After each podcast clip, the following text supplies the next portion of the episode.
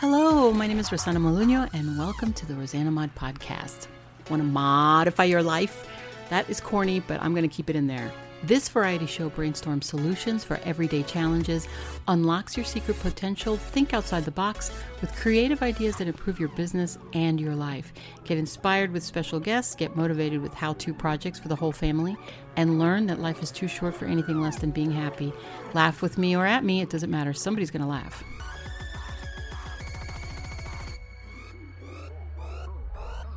Welcome to the Rosanna Mod Variety Pod. This is your vessel and host, Rosanna Maluno, episode 126, 126, 126, 126.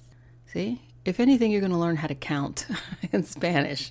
So you're welcome. Welcome to today's Friday food, and we are going to talk about how to make escabeche uruguayo, the way my mother makes it, as a sauce. You can put this on top of polenta, which would be, oh my God, the best. Or angel hair pasta, or as my mother likes to call it, angel face pasta. you could eat it on top of linguine, fettuccine, bow ties. It's a thick sauce. You don't really eat it like a stew, you know. If you want it also you can add beans to this. It goes with everything and it tastes really good like the day after. Here it goes um, what you're going to need, depending on how many people you have coming over. Try to remember that the meat is the star of the show. Depending on how many people you have over, that's how much meat you want to put in this meal. So, between one or two pounds, it depends. What kind of meat? Whatever cow meat is tender, that's the one you want to use. One or two pounds of that kind of meat. Then you're going to need uh, carrots, but you don't need that many okay, maybe four, I guess. Bacon. My mother uses pork bacon. You can use turkey bacon. Celery. Italian sausage. It could be spicy. One can of contadina tomato paste. It doesn't have to be contadina, it just has to be tomato paste. And one can of regular tomato sauce. Could be seasoned or plain, however you like it. And then for the seasonings, you're going to need oregano, rosemary, salt and pepper, garlic, olive oil, and onions. This is just how she makes it. I have to keep saying that, okay? It's not the way that you have to make it. You can put whatever seasonings you want. You can put jalapenos in there. It's up to you. This is Uruguayan, the way my mom makes it. First thing you do is you cut up the meat big cubes because what you're going to do is you're going to cut up those carrots and uh, not slices like thin slices, but like in the pieces that you cut to to snack on, and you're going to fit them inside that meat. How? Well, you take a knife and you slit a hole in the meat, in the cubes that you made. And you're going to take the carrot and you're going to fit it inside that hole. It's not going to be sticking out of the hole, it's going to be hiding inside the hole. You're going to put the uh, bacon in there too. You're going to do that too. You can wrap the bacon around the carrot if it's easier for you. Doesn't matter. Or you, whatever it is, just stick it in the hole. There you go.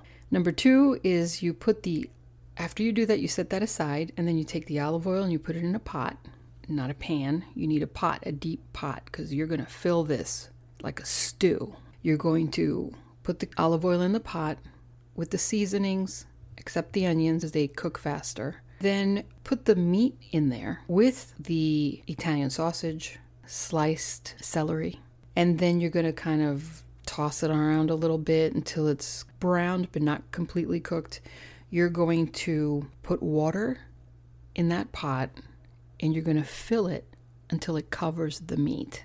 And you throw in the onions. You put one teaspoon of tomato paste. One is enough unless you have two pounds of meat and more, and you're making a giant pot and you got like six people coming over or 10 people coming over. Then you want to use two teaspoons, but no more than that. Paste, tomato paste is very strong. It's like a a condensed soup. Put it that way. You have to add water to it. You see what I mean? And then you add the can of tomato sauce. You mix all that up. You put it on medium simmer, uncovered, and then after 10 minutes, you cover it and put it on uh, low and just let it go that way. Total time is 25 minutes. Test it, you know, by taking a little piece of the meat out and you can pretty much tell if the meat is cooked or not. And usually it is cooked because you cooked it first, right? Also, left this for the last part because this is optional for you guys that don't drink or can't or have guests that can't drink.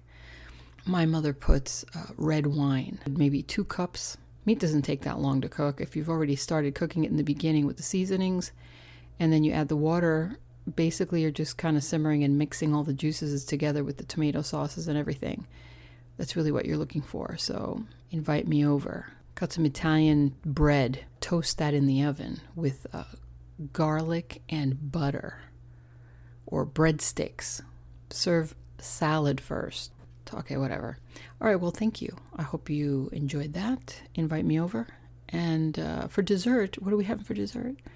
We might have that. A good dessert with B after this would be a cheesecake with strawberries. Oh my God. Doesn't that sound delicious, really? Talk to you guys soon. And here's my outro. Thank you for stopping in. I always appreciate your time, and I hope you gained something positive from today's episode. If you did, then share it and please show your love in the links below. You will be helping me help you. If you want to contact me, I know you'll find a way because my avatar audience is a genius, like the host. So, talk to you soon. God bless you. And what do we say? Ciao.